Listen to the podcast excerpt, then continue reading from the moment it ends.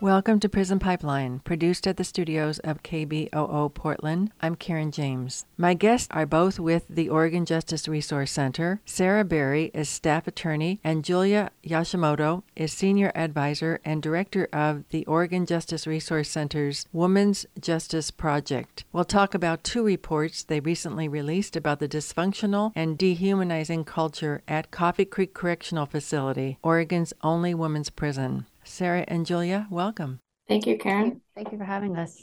So, Sarah, let's start with your report. It's titled Death by a Thousand Cuts, and there's stories from inside Coffee Creek Correctional Facility. So, why this report and why now? Julia and I, and the other attorney at the Women's Justice Project, we work with women incarcerated at Coffee Creek. And so we hear a lot of stories from the women about uh, what life is like there. And and have you know even before i joined the women's justice project has um, been you know learning about that. But during the pandemic we heard many many uh, stories from our clients and other women at coffee creek about conditions there as you know the pandemic was making things much more difficult. And then even after the pandemic subsided i received many panicked phone calls and letters from women just describing a sense of despair and hopelessness that things were worse at the prison than they'd ever been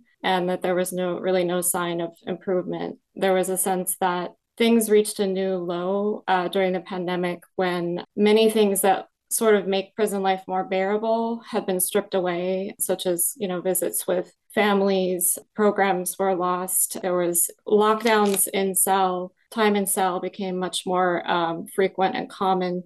People were feeling like, you know, we're just being warehoused here like cattle. And, you know, there was also the problem of staff shortage, which has um, contributed to sort of abusive treatment by staff and a more punitive environment it wasn't something that started with the pandemic. We wanted to um, make clear that there has been a problematic culture at Coffee Creek for a very long time, but things got much worse during the pandemic. And then, um, sort of continuing on into the present, um, has not gotten better, and people are really suffering. And so, we wanted to give voice to the women's experiences, uh, what we were hearing, and educate the public on and uh, public officials on what's going on you know because this needs to change. So sarah talk about coffee creek the facility itself.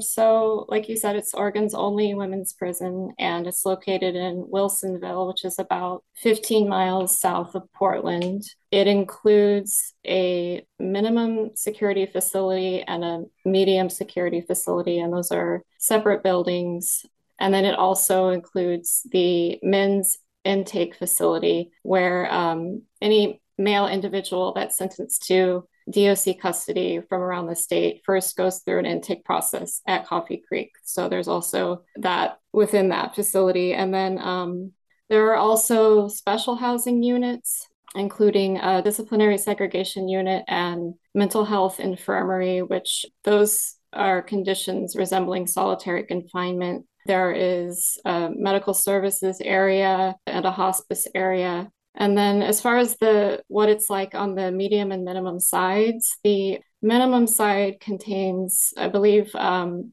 four dorm housing units, which are like dorm style open areas with that have capacity to house about 100 people each.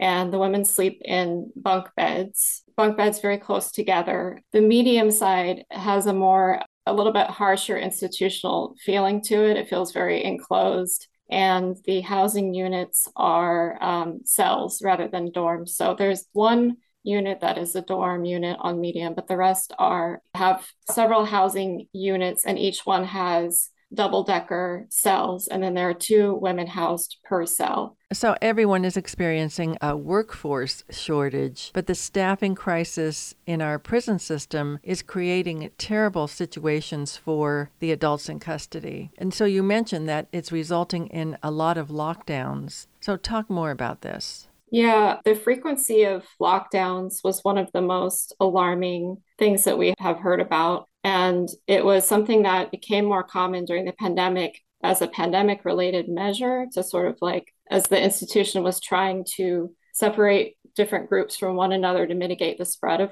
COVID. But then it seemed like those lockdowns just became the new norm as a way of managing the population. And then with staff shortages, even more so, it was the way that the facility was dealing with the staff shortages was just to keep people in their cells or on their units for long periods of time. That can mean, you know, half a day or just for the day, or it can stretch into 10 days, 14 days, 21 days, where people are spending most of the day up to, you know, around 23 hours a day, in some cases, in a small cell with only um, brief periods outside to shower or get their meal or make a phone call. And sometimes they have to choose between do I want to take a shower? Do I want to uh, make a phone call? And, you know, those things can also be up to the discretion of the officer on duty. We heard reports of women saying, such and such officer um, won't let us take a shower. It's hard to describe, I think, the level of mental and emotional distress that these lockdowns cause for people.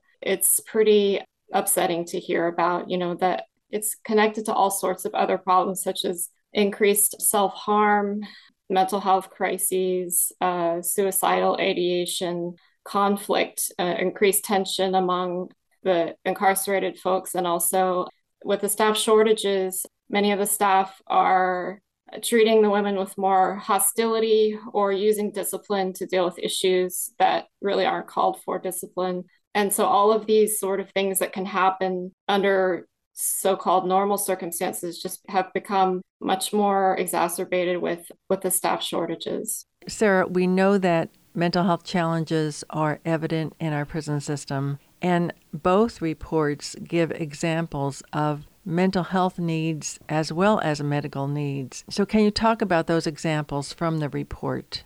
Several women who have are serving long sentences were telling us this is the worst it has ever been. And, and one woman told us that she'd been there for 20 years and for the first time she she had been seriously contemplating suicide because of the hopelessness the sense that things were never going to get better in the facility and it was just unbearable.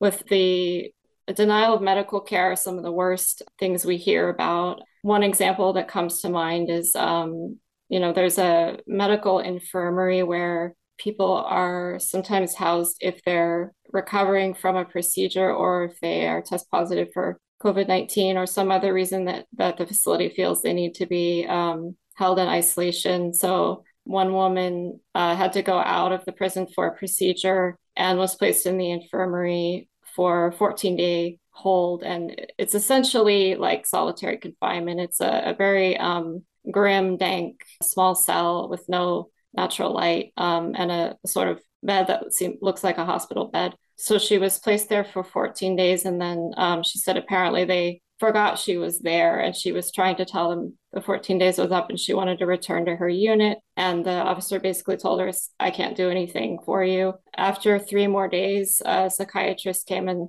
visited her and she was in such poor shape you know, mentally, and that the psychiatrist said she needs to be moved out of here immediately. And, you know, I'm sure there are other examples if Julia, if you have any um, that come to mind.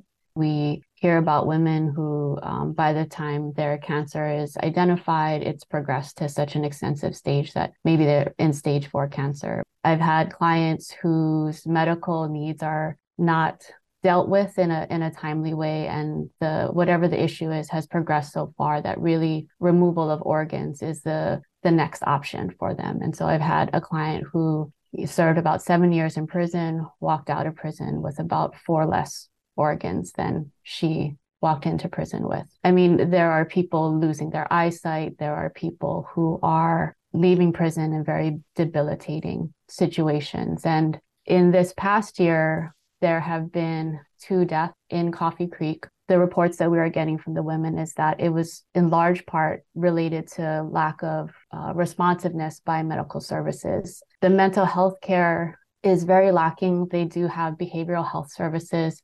The women who are coming into Coffee Creek come in with incredible amounts of trauma, mental health issues that existed prior to the incarceration, the environment of incarceration, the environment of this closed, punitive, abusive environment just exacerbates mental health issues. And if you didn't come in to the prison with, you know, very knowable mental health concerns, you can very easily develop mental health issues, and there's just not the services and assistance that people need. So, especially in these past few years, like I think Sarah mentioned, we're hearing more reports of suicidal ideation, more reports of suicide attempts, and um, self harm. And I'll just add that what the women are going through affects their families as well. And a recent story I heard is a, a woman uh, who was a mother of a young child. She had some mental health issues that were not being treated at Coffee Creek. And shortly after she came into Coffee Creek because of her mental health issues, got involved into a fight with another woman, and she was punished with 45 days in solitary confinement. And in the first two weeks of solitary confinement, you cannot make any outside phone calls. And this coincided with uh, the holidays, so she was not able to call her young son over the holidays, and um, and that when she finally was able to call her son, he was hysterical because he didn't understand why she had left him not called him, you know, on Christmas. And so this was a, you know, woman who came in with a lot of trauma, was in a mental health crisis that was not being addressed. Then she gets put in solitary confinement and comes out, you know, even more traumatized, and her son is traumatized. And so, you know, this is like the way that they deal with issues. Julia, let's discuss your report. It's called A Serious Response to a Sobering Reality. And the report was commissioned by the Oregon legislature to conduct a gender informed practices assessment. So, how did all this come about? So, the Gender Informed Practices Assessment, it's also known as the GIPA. In 2022, the Oregon State Legislature passed legislation requiring the state to conduct a gender informed practices assessment or a GIPA of Coffee Creek Correctional Facility. This was a recommendation that came out of a gender responsive corrections work group that was held uh, previously. And the idea behind the GIPA is, according to the GIPA report, is it's meant to provide prisons with a measured assessment of their adherence to sound principles of gender responsive evidence based and trauma informed policies, programming, and practices from admission to release. So, this is supposedly a very comprehensive, and what we see in the GIPA report, a very comprehensive audit or assessment of Coffee Creek Correctional Facility as to whether its practices and facilities are gender responsive, evidence based, and trauma informed. And this GIPA was conducted by a team of out of state experts from the Women's Justice Institute and the Center for Effective Public Policy. I believe that members of the team also included people who had worked in corrections departments in other states. They began collecting this information in December of 2022, and I believe the assessment went over a a handful of months um, following that. So they reviewed dozens of policies and program documents, conducted, they say, 53 interviews with Coffee Creek staff and stakeholders. They had numerous focus groups with Coffee Creek staff and Coffee Creek residents and stakeholders, community partners. Uh, they distributed surveys. They conducted 40 observations of different areas of Coffee Creek and different aspects of the prison operations. And I share this to sort of emphasize the very extensive and comprehensive nature of this assessment. In August 2023, the report was made public. It's a 228 page report. It is a long report that breaks down their findings into 12 domains that basically cover the range of operations, programs, and services at the institution. And this assessment is really unprecedented in Oregon. It is the first comprehensive audit of the functioning and effectiveness of an entire Oregon prison. And the findings in the report were so striking to us and so telling about really the conditions at Coffee Creek and the conditions of the entire agency that we wanted to put out a response to this report to highlight what we were seeing and the takeaways from this report. We also recognize that this report was very long and it's a difficult report for people to read through and you really need to read the the specific language it's hard to get a sense of the extensive nature of the harms and the dysfunction in the department and at Coffee Creek just by reading the executive summary or the headings. And so I wanted to put together a response where people can understand the basis for our takeaways or our, uh, our points from the report and drawing a lot of language from the report knowing that it's a it's a long document for people to get through. So julia let's talk first about the design. What did the GIPA report say about the design of coffee creek? One of the so big takeaways is that the GIPA assessors saw that the facilities and the building and structure of Coffee Creek itself was a harmful environment for women. And I would say, like, the overall takeaway from the GIPA report is that Coffee Creek is not gender responsive, it's not evidence based, and it's not trauma informed. And it is very apparent in the report that it is not a safe environment for women. And it can never truly be an acceptable place or a safe place for women to live because the problems that exist are of a, a, very permanent or entrenched nature. And I think that brings us to the buildings and the facilities at Coffee Creek. This is something that is of a permanent structure. And what the assessors found is that various features of the environment can be highly triggering for women, most of whom are survivors of trauma and that the overall design of the facility, and you have to remember that Coffee Creek was modeled after Two Rivers Correctional Institution, which is a men's facility. And so the overall facility design does not match the security requirements for the women. So it, whether we're talking about the minimum or the medium security side, it is a higher security environment than is really warranted. And the assessors make a point to say that at the time that they were doing the assessment, over half of the residents living at Coffee Creek were of a level one custody classification, meaning that they were of like the lowest security risk and that they should be an environment that is really of a much lesser restrictive nature everything in, in the GIPA report is very consistent with what we've been hearing from women over the number of years that we've been working with them at Coffee Creek Correctional Facility. And it was really no surprise to us to hear that the buildings and infrastructure at the prison was traumatizing to people. When you walk into the medium security side you are just enclosed by concrete and metal. And as you walk from your living units to your work, to your meals, to, you know, wherever you're going in the facility, you don't see any sky. There is just constant ceiling and walls around you.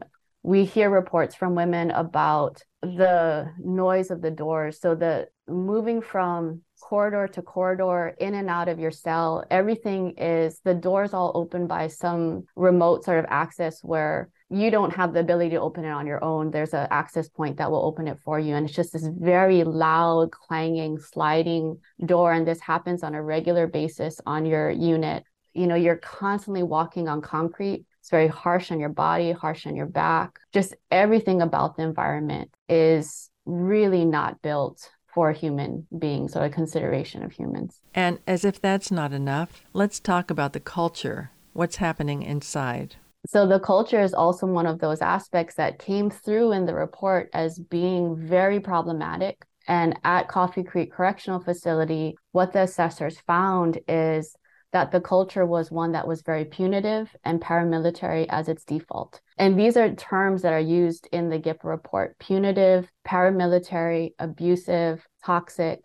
And what the GIPA assessors found is that I'll start by saying that the report also talks about the reporting from the women about the culture at Coffee Creek and the way that they are treated by corrections officers and staff. And from the report, the women at Coffee Creek say that the staff treats them less than human, without dignity, belittles them. They feel like they're being infantilized, they're experiencing gaslighting, they're being demeaned as part of sort of a routine practice within the prison.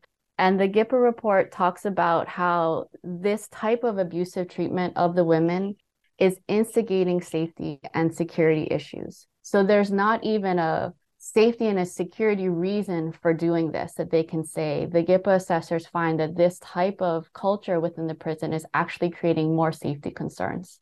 One of the big aspects of how this culture is so punitive is the way that the disciplinary system exists in Coffee Creek Correctional Facility. So the GIPA report talks about what they call disciplinary tools. So things like cell ins, program fails, um, loss of privileges, and disciplinary segregation. And when you talk to the women at Coffee Creek, there is this sense that the staff are using these disciplinary tools to the fullest extent that they can. And the women are constantly in fear or threatened by uh, disciplinary action for the most benign or low level security risks. So we hear about disciplinary actions for people not having their shirts tucked in, for people having too many coloring books or pencils in their cells, for just the the smallest type of issue that the the officer might have that day. One of the challenges with the discipline is that it's completely arbitrary. So it just depends on what officer you're interacting with on that day and in that moment. And what the GIPA assessors say is that these tools that they're using that is very indicative of the culture in the prison are not at all evidence based. This is language from the GIPA report. It reenacts trauma, it causes harm, and it has numerous short and long term impacts on the women. The women will talk about officers or staff that they feel safe with that they feel are trying to like look out for women in an appropriate way and to advocate for them in certain spaces so that sort of care or consideration is completely outshadowed and basically nullified by all of the the culture that just permeates this toxic culture that permeates within the institution. One of the significant harms that comes out in the GIPA report and that we hear many times over from the women at Coffee Creek is the amount of sexual harassment and sexual abuse that occurs in the prison. And this has been a feature of this institution at least since it opened in 2001. It is come to light with the Tony Klein case and although he was brought to account and charged and convicted and sentenced, that is not the end of the sexual abuse and assault for women at Coffee Creek Correctional Facility. This is going on on a regular and persistent basis. And we have to start addressing the culture within the prison that allows for this to continue on. So, how and why does this continue? And who is doing anything about this? This is one of the more concerning issues about all of this is how did it get to this point? One of the other aspects of the GIPA report is it talks about the dysfunction and failings of all the systems in Coffee Creek Correctional Facility. And so the question is how does a facility get to this point and nobody saw this like there was no sort of oversight there's no state leaders or how can an agency be so ripe with dysfunction this is something that has been ongoing for the Department of Corrections for decades. And that is the question how are we as a society, as a state, okay with treating people from our communities in this manner? Being okay with this level of dysfunction in the agency that we wouldn't allow in any other public agency or system. And you say that our state leaders have been fed propaganda that everything's okay within the prison system. So, talk about that and talk about the recommendations for change. What we see with state leaders when they are interested in issues that are going on within the prison. So, if a constituent writes to them and contacts them about something happening, or the Department of Corrections is presenting at the legislature, like they have to do every session about you know their budget or what's happening in the prisons. There is a real gloss and sort of it seems like propaganda like shine on all of this dysfunction and harm that is happening and none of it is really revealed i think the most glaring example is the way in which the oregon department of corrections has put out this notion that they're doing something called the Oregon Way, which was former director Colette Peters' sort of thing that she would always talk about to the legislator, to state leaders about the Oregon Way, which was meant to normalize and humanize life in prison. You talk to anyone in prison, even correction staff themselves, there is nothing humanizing and normalized about the life in prison. And in fact, even in the GIPA report, the staff themselves talk about how this was never implemented. There is no sort of Oregon way normalizing and humanizing culture that exists in the prison. I think there's a quote in there that says the Norway model is the no way model because the Oregon way was built off of these trips that they took to Norway to try to see how Norway treats their prisoners and and with their correction system. And one of the things that we would hear repeatedly from former director Colette Peters is the care about staff wellness. That was also supposed to be part of the Oregon Way that staff wellness was at sort of the top of the priority list for the Oregon Department of Corrections. And what was very clear in the GIPA report is that staff at Coffee Creek do not feel a sense of wellness. They're undergoing unrelenting amounts of stress. One of the officers or staff people described the culture as like crabs in a bucket, where they're even concerned about retaliation from other uh, staff members at Coffee Creek for things that they're trying to do. So, staff wellness is not something that the corrections officers or staff at Coffee Creek feel. So, in our recommendations, when reading the GIPA report, coming away from it, understanding that the dysfunction, the problems, the harms in the prison are just too extensive to really fix. I mean, just the physical structures themselves are of a permanent nature. Culture itself, even the Department of Corrections will say it will take years and years to turn that around. So, our number one recommendation is that we believe state leaders must immediately begin plans for a completely new system of caring for people who are sentenced to ODOC custody. This is not a small undertaking. And so, our recommendation is yes, try to implement the recommendations from the GIPA report as many as possible, as soon as possible. We have to change and mitigate what we can, the harms that are happening in Coffee Creek. But at the same time, we also have to be thinking about building something completely different. The GIPA report uses the terminology a lot, saying that Coffee Creek which is a traditional carceral setting, meaning it's very similar to, if not like all the other institutions in the Department of Corrections is not human centered. That there are parts of the operations and practices in Coffee Creek that are not acceptable for any justice involved individual. The GIPA report does have a recommendation for the women's facility that it recommends that we don't use like a large facility for women, that we actually have regional justice centers. So there are models out there where we can start looking at to start planning what our new system can look like.